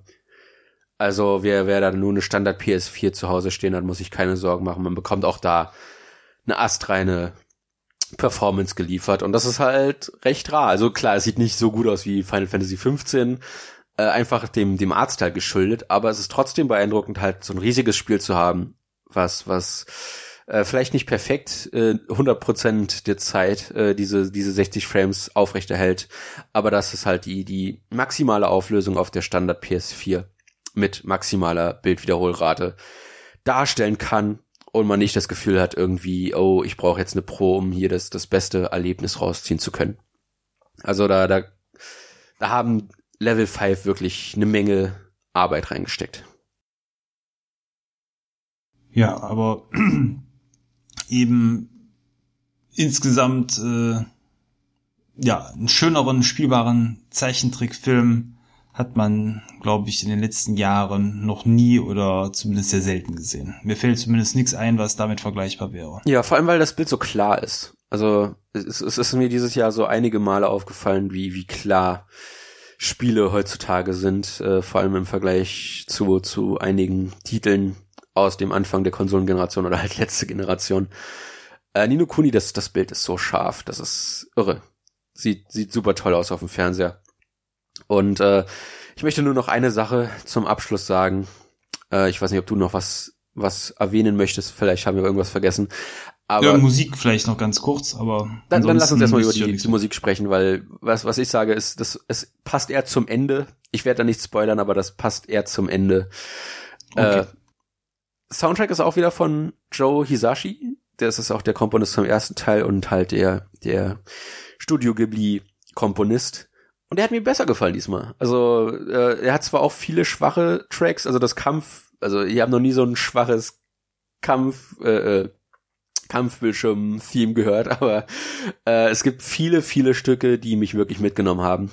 Wenn man über die Oberwelt reist oder wenn man halt die Schlachten schlägt, dann, dann spielt so ein, so ein liebevoller Marsch, der, der einfach optimistisch klingt und und das ist mein Lieblingslied von ja, den neuen Liedern. Meins auch. äh, ja, meine Frau fand den auch super, die war auch mal direkt so am mitwippen. Düm, düm, düm. Also das äh, macht sich wirklich gut äh, an der Stelle und wie du schon sagst, das ist so eine Marschmusik, die irgendwie einen direkt auf den Kampf einstimmt oder auf die Schlacht. Äh, ja, haben sie perfekt getroffen an der Stelle und äh, tatsächlich auch in Goldorado die Stadtmusik fand ich auch ganz gut. Ja, Oh, äh, weil die so schön äh, japanisch irgendwie sich anhört. Ist ja auch so eine Pagodenstadt Goldorado, ja. insofern passt das. Äh, was ich im ersten Teil ja kritisiert hatte, waren, waren die Städte und diesmal sind die alle super. Die sind alle, alle verzweigt, haben mehrere Seitenstraßen. Das ist nicht einfach nur eine gerade Linie, die, die, die man durchläuft, sondern es gibt viele Nebenstraßen mit kleinen Geschäften, mit Restaurants und so weiter. Äh, vielen NPCs, mit denen man auch alle, mit denen man fast, mit, mit fast allen sprechen kann. Und äh, dadurch, dass du halt Leute rekrutierst nach und nach, hast du auch immer das Gefühl, dass es sich lohnt, in die Städte zurückzukehren, äh, äh, um zu gucken, oh, ist da vielleicht jemand, den ich jetzt neu anwerben kann für meine Stadt. Ich brauche für die Schmiede jetzt noch gerade einen, einen weiteren äh, äh, Schmied, um die, die Waffenentwicklung zu beschleunigen, ein kleines Stückchen. Und äh, da, da macht es dann Spaß, die, die Straßen zu durchkämmen, nach, nach äh, zufälligen Item-Drops zu gucken, die man dann, wie gesagt, einfach durch drüberlaufen äh, mitnehmen kann. Und äh, ja, es, es gibt zwar ein Teleportsystem und du hast auch mehrere Teleportpunkte in den Städten, weil die sind relativ groß. Äh, aber ich habe das, ich habe das wirklich nur genutzt, wenn, wenn ich mal wirklich schnell irgendwas machen musste. Weil es, es war mir einfach zu schade, diese, diese tollen, tollen Orte äh, so zu überfliegen, weil die, weil die so schön ausgestaltet sind, weil die so farbenfroh waren. Also wir, wir haben jetzt bisher nur Goldorado erwähnt, aber es gibt noch andere Städte. Eine, die etwas an Venedig erinnert. Und äh, die, die fangen ihre Atmosphäre, diese, die sie darstellen wollen, immer perfekt ein. Dieses Goldorado, es ist halt so leicht anrüchig, ja, das, die, die komplette Stadt ist in Rot gehalten. Und du merkst schon, äh, ja, da, also dadurch, dass das, dass das Glücksspiel hier im Vordergrund steht, wirken die, die Charaktere teilweise schon sehr zwiespältig. Und dann kommst du halt in diese, diese Venedig-Stadt äh, nennt sich Quastenfloss. Ich musste das gerade nachschauen. Und das ist dann alles, alles schön, schön blau. Die, die meisten Leute sind Fischer in der Stadt. Und äh, wenn du an einen bestimmten Punkt in der Stadt kommst, dann ist halt gerade ein riesiger Fisch, äh, der, der gerade ausgenommen wird. Und das Coole ist, das haben wir beinahe vergessen, es, man kriegt so ein, so ein Tablet im Spiel, so ein Hightech-Tablet, und da ist ein Facebook, äh, äh, äh, Abklatsch drauf und die Leute posten dann da halt Bilder und schreiben Texte dazu und diskutieren dazu. Äh, komischerweise mit modernen Slang, was ich aber dann nicht so störend fand. Und das Sympathische ist, man kriegt dann halt auch die, die Räubertochter mit in seine Party und die kann zum Beispiel nicht richtig schreiben. Und ja, das ist sehr witzig, inklusive Rechtschreibfehler. Ja, aber, aber sie wird immer besser mit den späteren, mit den späteren äh, Nachrichten, die sie schreibt. Und das ist, das ist Charakterentwicklung, die findet so im Hintergrund statt, muss man drauf achten. Aber das Coole ist, über dieses, dieses Tablet bekommt man auch äh, so drei, vier Schatzsucheraufgaben und da wird dir dann ein Ort gezeigt, geh da hin, ich habe da was bestimmtes versteckt und dann kriegt man da halt eine Belohnung, wenn man das, wenn man das findet. Und es ist, es ist, es ist ein Spiel, was wirklich mit jeder, mit jedem Element, was es einfügt, äh, äh, belohnend ist. Über dieses Tablet kriegst du auch das erste Mal mitgeteilt, äh, diese Person sucht nach einem neuen Zuhause und dann weißt du, okay, irgendwo gibt's eine Quest, dass ich die rekrutieren kann. Und äh, es ist einfach toll gemacht. Es ist so sympathisch, in dieses Tablet reinzugucken, was so, so sich so out of place anfühlt. Ja, das gehört eigentlich nicht in diese Welt, aber es, es funktioniert als System einfach, weil das, weil das so charmant umgesetzt ist. Ja, ich glaube, dann habe ich zumindest alles gesagt zum Spiel, was ich sagen wollte. Okay. Du hattest noch irgendwas, ja. was du äh, anbringen möchtest. Äh, am, am Ende des Spiels äh, gibt's einen netten kleinen Twist. Äh, Evan träumt immer wieder von einem blauhaarigen Junge, mit dem er spricht. Und äh, der, der weist ihm halt den Weg. Und äh, auf dieser Reise passieren so, so einige Dinge, die ihn im, rein theoretisch niederschmettern sollten, aber dadurch, dass er so einen optimistischen Ausblick auf die Zukunft hat, dass er halt diesen Wunsch von Mina, die, ja, ich weiß ihren, ihren Namen nicht mehr, verdammt, ich, ich, irgendwas mit Mina. Und äh, es, es, das Spiel hat so einen optimistischen Ausgang, der wirklich so, so kindisch positiv optimistisch auf die Zukunft blickt, dass das dass es mich am Ende wirklich mitgenommen hat. Also das, das war so, so ein Happy End auf, auf eine Art und Weise, die, die kitschig ist, aber auf eine kindliche Art. Dass, dass das nicht so Hollywood-Kitsch ist, sondern halt wirklich, die, die Geschichte könnte von einem Kind geschrieben sein, ja. Äh, alle, alle kommen zusammen, überwältigen das Böse und, und leben seitdem in, in Harmonie weil dieser kleine Katzenjunge es geschafft hat, die Länder zu vereinen, die Armeen zu vereinen. Und äh, selbst der böse, also selbst der Oberbösewicht, der dann später noch auftaucht, kriegt, kriegt sein, sein Happy End irgendwie spendiert. Und es ist, es ist so optimistisch. Das, was, halt, was ich schon lange nicht mehr in einem Spiel äh, verspürt habe, dass ein Spiel einfach mal sagt, äh, selbst in den düstersten Momenten gibt es, gibt es ein, ein Licht zu finden. Und äh, es ist, es ist rein von der, von dem Gefühl her, dass es vermittelt. So, so ein schönes Spiel, dass, dass ich das echt nicht, nicht mehr vergessen möchte, weil das so ein einzigartiges äh, äh Spielgefühl war, mal ein, ein positives Spiel zu spielen. Also das ist ein Spiel, was sich nie niedermacht. Ich, ich vermute, das ist auch der Grund, weshalb das so einfach ist. Einfach um diese Message noch zu fördern alles, was du dir, alles, was du dir vornimmst, kannst du schaffen. Äh, es gibt, es gibt viele Leute, die dir unter die Arme greifen. Wenn man zusammenpackt, kann man, kann man die Welt verändern. Und äh, wie gesagt, das, das setzt viel auf das aktuelle politische Klima, äh, auch in unserer Welt. Und äh, da, aber, aber halt durch diese kin kindische Linse geblickt und äh, ich, ich habe mich in den Ton des Spiels verliebt. Das ist so ein so eine wunderschöne Spielerfahrung. Und ich würde am liebsten den Twist verraten, weil äh, der blauhaarige Junge hat natürlich auch noch eine, eine tiefere Bedeutung, aber das, das ist dann ein Twist für ein anderes Mal. Genau, den will man selber erleben. Können wir mal im Podcast die besten Twists irgendwann erwähnen. Hat dir der Ton von dem Spiel gefallen? Äh, der Ton, ja, auf jeden Fall.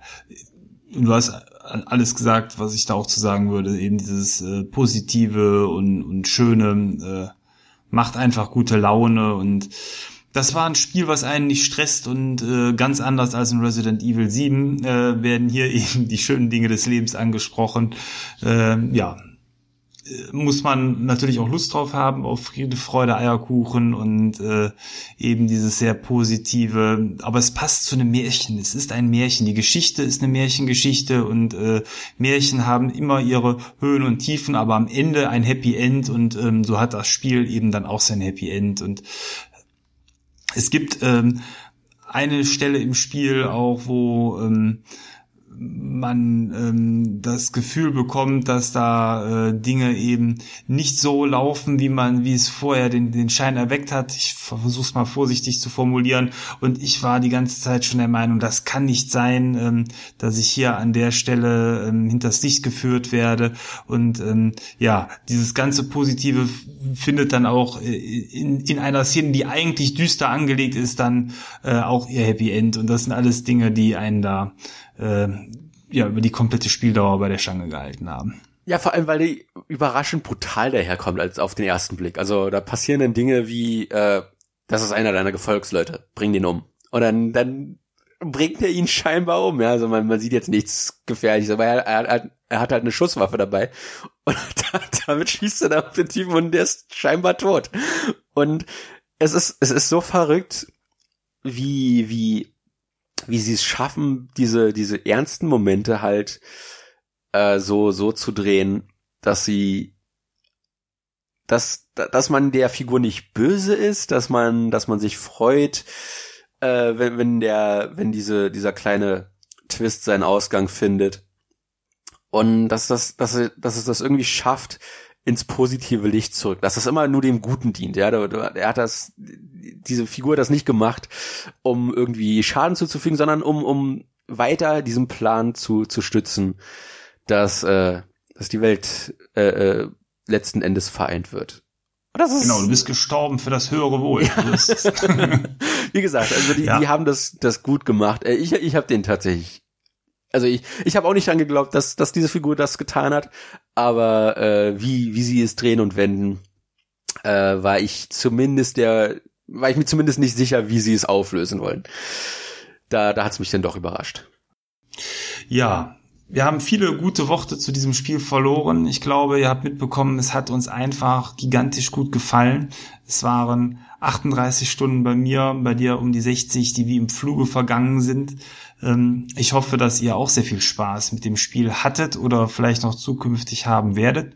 Ähm, ja, wenn ihr äh, irgendwas äh, ganz Besonderes zu dem Spiel mit uns teilen möchtet, könnt ihr das gerne machen. Wir haben jetzt ja eine Facebook-Homepage, da könnt ihr gerne in die Kommentare reinschreiben, ob ihr ähm, dementsprechend äh, ja ob, ob da irgendwas ist, was euch bewegt hat. Das würden wir gerne von euch hören.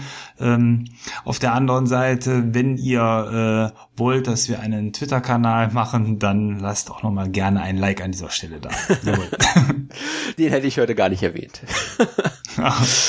ja, dann, dann würde ich sagen, hören wir uns gleich im Outro wieder und besprechen nochmal schnell, was die letzten Tage passiert ist.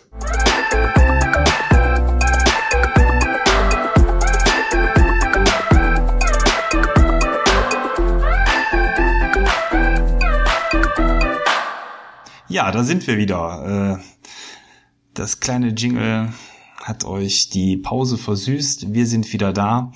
Es ist wieder etwas Zeit vergangen seit der letzten Aufnahme. Äh, alle zwei Wochen hört ihr unseren Podcast. Insofern äh, hatten auch wir zwischendurch Zeit, wieder etwas anderes zu tun, als uns mit Nino Kuni zu beschäftigen, wie es eben zuletzt gewesen ist. Ja, Maurice, was hast du auf der Pfanne? Was möchtest du als ja, Outro-Thema besprechen? Ich will äh, ganz kurz nur anschneiden. In der Zeit von der letzten Aufnahme bis zu dieser habe ich drei Spiele durchgespielt. Yakuza 6, God of War, zu den beiden Titeln kommen auf jeden Fall auch noch Podcasts äh, und Shantae Half Genie Hero ist jetzt äh, kürzlich eine Complete Edition für Switch und PS4 erschienen. Ich habe sie für die Switch geholt. Äh, das habe ich gestern Abend beendet und die anderen beiden Titel äh, auch im Verlauf der Woche. Äh, du hattest ja schon geschrieben, ob ich Urlaub habe oder ob ich alle Zeit der Welt habe. Äh, ja, ich habe aktuell zu viel Zeit. Und äh, darüber will ich nicht sprechen. Wie gesagt, äh, zu, zu zwei der drei Titeln kommen auf jeden Fall ein Podcast, zu dem dritten eventuell, weiß ich noch nicht ganz. Äh, aber ich habe, weil weil jetzt Infinity War läuft, der aktuellste Marvel-Streifen, äh, endlich die letzten Filme nachgeholt, äh, die die äh, mir noch gefehlt hatten. Äh, ich will da hauptsächlich über Spider-Man und Black Panther sprechen. Thor war schrecklich. Äh, ich weiß nicht, wer, weshalb der so gut ankam. Aber äh, ich weiß nicht, ob du, ob du generell Comic-Fan bist. Ich weiß, dass du nicht so wirklich im Marvel Cinematic Universe investiert bist. Ähm, ja, also ich habe früher ähm, die Spawn Comics, habe ich glaube ich schon ein paar Mal erzählt, ähm, verschlungen und sehr gerne gelesen. Das war aber auch so die einzige Comicserie, die ich wirklich ähm, komplett und ich weiß gar nicht mehr, wie oft die gekommen waren, alle zwei Wochen oder so in freudiger Erwartung dann auch gelesen habe. Aber äh, alles andere, da bin ich dann eher raus. Mickey Mouse habe ich gelesen. Mickey Mouse habe ich auch gelesen. Das, das, und dann immer so coole Gadgets drin. Eine ja, ich, ich kann auch mal sagen, warum ich eigentlich so Serien nicht verfolge und was mich daran maßgeblich stört. Und das war bei Spawn damals nämlich auch schon das Problem. Dadurch, dass das alles keine Serien sind, die in Deutschland produziert werden, sondern alles eben US- Importe. Da hast du immer einen deutschen Vertrieb, dann wechselt der, dann kommen da Pausen rein, dann werden irgendwie, wo in den USA jede Woche ein Heft reinkommt, werden die hier so komisch zusammengemixt, mal mit einem Heft, mal mit zwei Heften, mal mit vier Heften und immer im Wechsel. Da ist nichts Stetiges drin. Das ist das, was mich zumindest, was meine Erfahrung mit Comics geprägt hat, massiv gestört hat und dann immer noch die Zitterpartie, kommt das, was man äh, weiß, was es in den USA gibt, dann auch hier rüber oder äh, wird das ausgespart? Ich weiß nicht, ob das bei den Marvel Comics anders ist, äh, die es jetzt so äh, an den Kiosken gibt, aber zumindest eben bei Spawn und auch alles, was grob zu dem Kosmos mit dazugehörte, war das immer äh, ein furchtbares Hin und Her und das äh, mag ich nicht. Also wenn ich äh, Zeit und Liebe für so eine Serie investiere, dann will ich die auch vollumfänglich haben und dann aber auch vor allen Dingen nicht als äh, ja original äh, quasi lesen müssen, sondern äh, insofern ja das hat mich davon abgehalten. Was ich übrigens auch noch äh, sehr, sehr weit gelesen habe, fällt mir gerade ein, war The Walking Dead. Äh, das äh, und das, obwohl ich die Optik furchtbar fand mit dem Schwarz-Weiß, hat mir gar nicht gefallen. Also ich liebe die, äh, die Grafik von Spawn, die ja auch weit vor Marvel eigentlich, fand ich, eine äh, ne, ne höherwertige Optik mit den tollen Farbverläufen und so weiter hinbekommen haben, was aber mittlerweile natürlich bei den Marvel-Comics, wenn, wenn ich da mal durchblätter am Kiosk, ähm, dann auch gegeben ist. Ich, ich lese die Comics ja auch nicht. Ich, ich gucke wirklich nur die Filme und ich kann da auch kein Wissen mitbringen aus den Comics. Aber äh, ich kann ich kann den Spider-Man-Film und also den aktuellen Homecoming und den Black Panther-Film wirklich nur empfehlen für für Leute, die äh, definitiv äh, Interesse haben an den Filmen. Äh, man, man muss relativ wenig Vorwissen mitbringen. Ich, ich kenne auch wirklich nur nur grob, nur sehr oberflächlich oberflächlich äh, die die meisten Punkte und auch nur bestimmter Charaktere, weil ich mich da eventuell eingelesen habe äh, oder vorherige Filme schon gesehen habe, was jetzt halt so Sachen Spider-Man angeht. Aber äh, das sind wirklich gute Filme und Spider-Man ist ist eine schöne Teenie-Komödie, ohne in, in diese typischen Teenie-Elemente reinzufallen. Äh, da, da gibt's so einen so einen Jungen, der findet Spideys Identität raus und äh, der der wünscht sich der der Mann im Stuhl zu sein. das ist seine Vorstellung, weil jeder Superheld hat ja immer jemanden, der der dann am, am, an mehreren Computern sitzt und dann mit seinem mit seinem äh, Bürostuhl zwischen diesen Bildschirmen hin und her rollt und das passiert dann einmal und dann wird er allerdings von der Lehrerin erwischt. äh, wie er gerade dabei ist, irgendwie so Systeme zu hacken. Und dann fragt sie ihn, was machst du da? Und dann guckt er sie an mit so einem richtig bitter ernsten Gesicht. Ich schaue Pornos. Weil das halt ein Highschool-Schüler ist, ja. Äh, gibt es dem Ganzen die, die nötige Dramatik, äh, um, um diesen Moment aufzuheitern. Und als reine Komödie ist das echt, echt ein toller Film. Als Superheldenfilm fand ich ihn sogar relativ schwach, weil die, weil die Action äh, äh, ja nicht nicht so spektakulär war. Ich hatte das Gefühl schon alles schon mal gesehen zu haben, aber das ist wenn man, ich weiß nicht, 25 Marvel-Filme gesehen hat oder wie viele es gibt, äh, äh, sicherlich auch irgendwo äh, verständlich, dass denen da langsam die Ideen ausgehen, wie man coole Action-Szenen umsetzen kann. Aber Spider-Man hat mir gefallen, Black Panther hat mir gefallen und ich freue mich äh, äh, dann bei der nächsten Aufnahmesession über Infinity War sprechen zu können, wo ja äh, die Avengers gegen Thanos antreten werden. Ich bin gespannt. Ich höre nur Gutes, aber ich habe auch von Tor 3 nur Gutes gehört. Also ich, ich bin, ich bin offen für alles. Wenn da mal nicht der Zonk hinter Tor 3 ist. Aber okay. äh, äh, nicht derselbe Tor. Okay. Thomas. Ähm, wo wir gerade über Serien sprechen, da kann ich ganz kurz ergänzen. Ich habe jetzt die erste Folge von Westworld Staffel 2 gesehen die erste Staffel im letzten Jahr war für mich eine der besten äh, Serien der, der letzten Jahre, weil einfach innerhalb von einer Staffel eine Geschichte spannend aufgebaut worden ist. Das kann J.J. Abrams, aber auch sinnvoll aufgelöst, das kann er nicht immer. Und ähm, an sich habe ich schon letztes Jahr gesagt, äh, nach einer Staffel, man hätte auch aufhören können. Das war alles so perfekt. Ähm, eine Serie muss auch nicht ewig weitergebracht oder weitergeschrieben werden.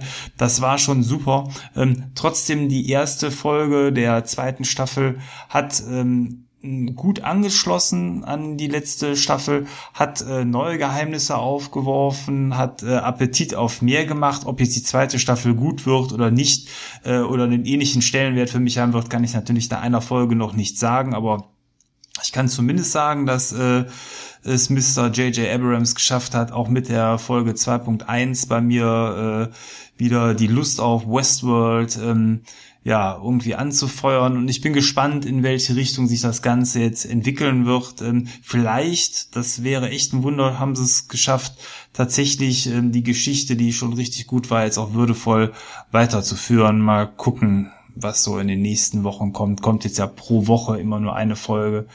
Ist ja anders als bei Netflix, wo man in der Regel alles sofort gucken kann. Also ich werde euch da auf dem Laufenden halten, was das angeht.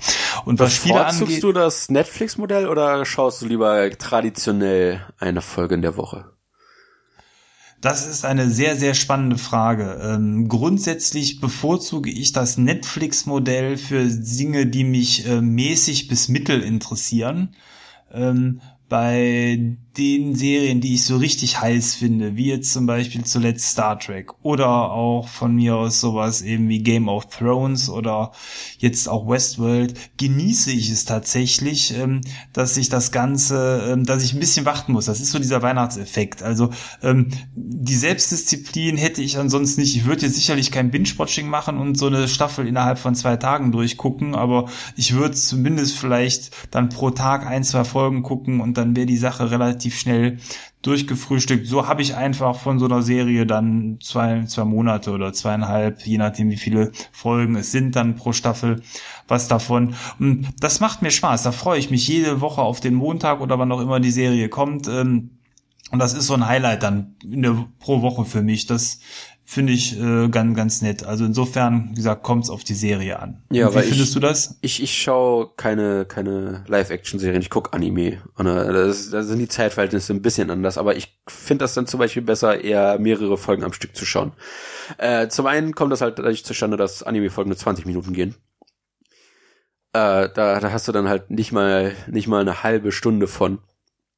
Äh, und dann ist das halt, je nachdem, was ich schaue, wenn das irgendwas Storybedingtes ist, dann wüsstest du halt schon gerne, wie es gerade weitergeht. Und äh, ich, ich habe seit jeher, seit ich großartig angefangen habe, Anime zu schauen, äh, 2008, also mein, mein zehnjähriges Anime-Video, ähm, wirklich mich mich darauf fokussiert, Serien äh, im Idealfall am Stück zu schauen. Also Äh, ich ich guck auch viele Serien in äh, Wochenweise, halt so wie sie gerade dann in Japan anlaufen, aber ich, ich merke jedes Mal, dass ich in der Zwischenzeit zu viele Plotpunkte vergesse.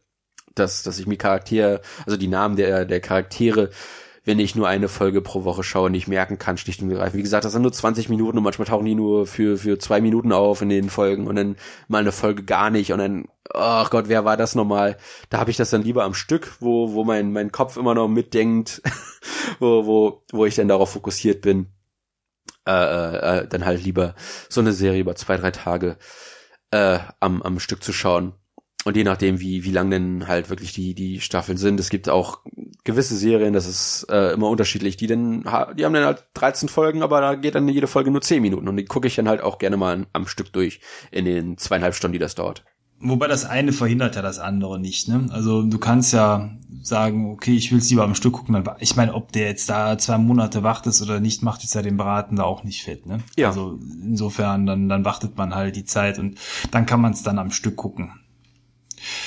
Äh, ja. Nee, also das, das zu den Serien, was Spiele angeht, habe ich jetzt eben dann äh, zuletzt dann äh, Far Cry 5 gespielt. Da machen wir bestimmt auch einen Podcast zu. Äh, das ist zumindest so meine Planung, weil das Spiel äh, auch sehr, sehr viel bietet, sehr viel Unterschiedliches. Ähm, bisher macht's mir auch äh, ordentlich Spaß. Ich habe gehört, dass das Spiel ähm, eben, das waren ja so die anderen Testberichte, die man schon dazu gelesen hat, sich am Ende wiederholt. Mal gucken, ob mir das dann immer noch Spaß macht. Äh, aber so bisher eigentlich läuft's ganz gut an. Und ich habe mir gestern im Angebot A Way Out geholt. Das ist der Koop-Shooter von ähm, oder das Koop-Spiel von EA. Vielleicht kennst du das mit dem Knastausbruch. Ja, ich, ich weigere mich, das zu kaufen wegen dem Ausbruch bei den Game Awards von dem Typen.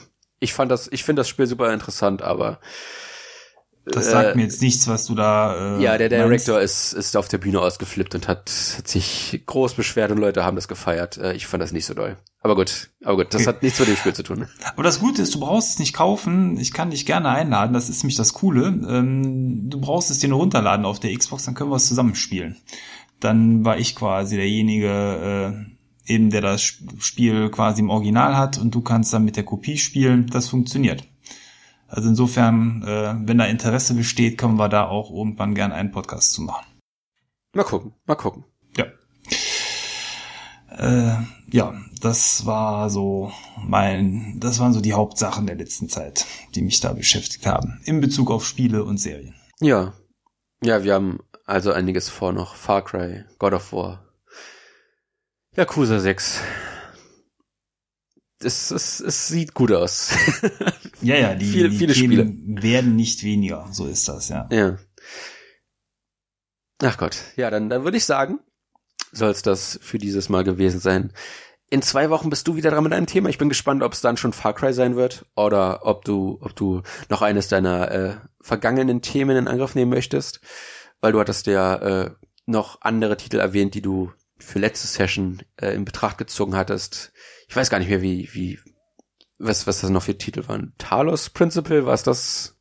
Oder? Äh, nee, es war ähm, die heißen alle so gleich. Der Turing Turing Turing Test, genau.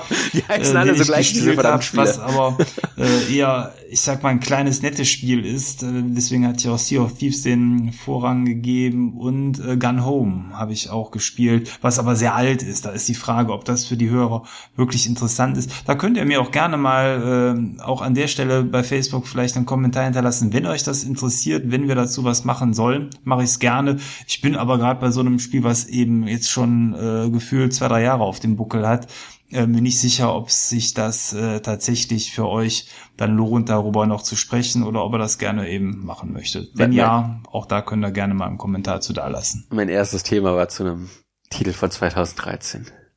Aber das wird nicht das ja, letzte Mal gewesen aus aktuellem sein. Anlass. Aber Gun Home ist jetzt ja wirklich ohne Anlass und dann einfach nur alt. Da war der Anlass einfach nur, dass ich ein uraltes Spiel einmal nachgeholt habe, ja. Ja, aber dann, dann, das würde mir Anreiz geben, das dann auch endlich durchzuspielen, weil ich hab's, ich hab's da, ich hab's, ich habe Interesse dran, aber ich hab, ich hab mich einfach noch nie rangetraut. Ja, dann schieben wir den Podcast auf jeden Fall so lange auf, bis du das gespielt hast und dann machen wir das dann. Okay, okay. okay. Ja, ja, wie gesagt, dann hören wir uns in zwei Wochen wieder mit einem, mit einem zweiten Thema. Wie passend die Zahl zwei Nino Kuni 2, zwei Wochen zweites Thema. Wir hören uns dann wieder. Macht es gut. Bis dann. Euer Maurice. Jawohl, bis dann. Ciao, euer Thomas.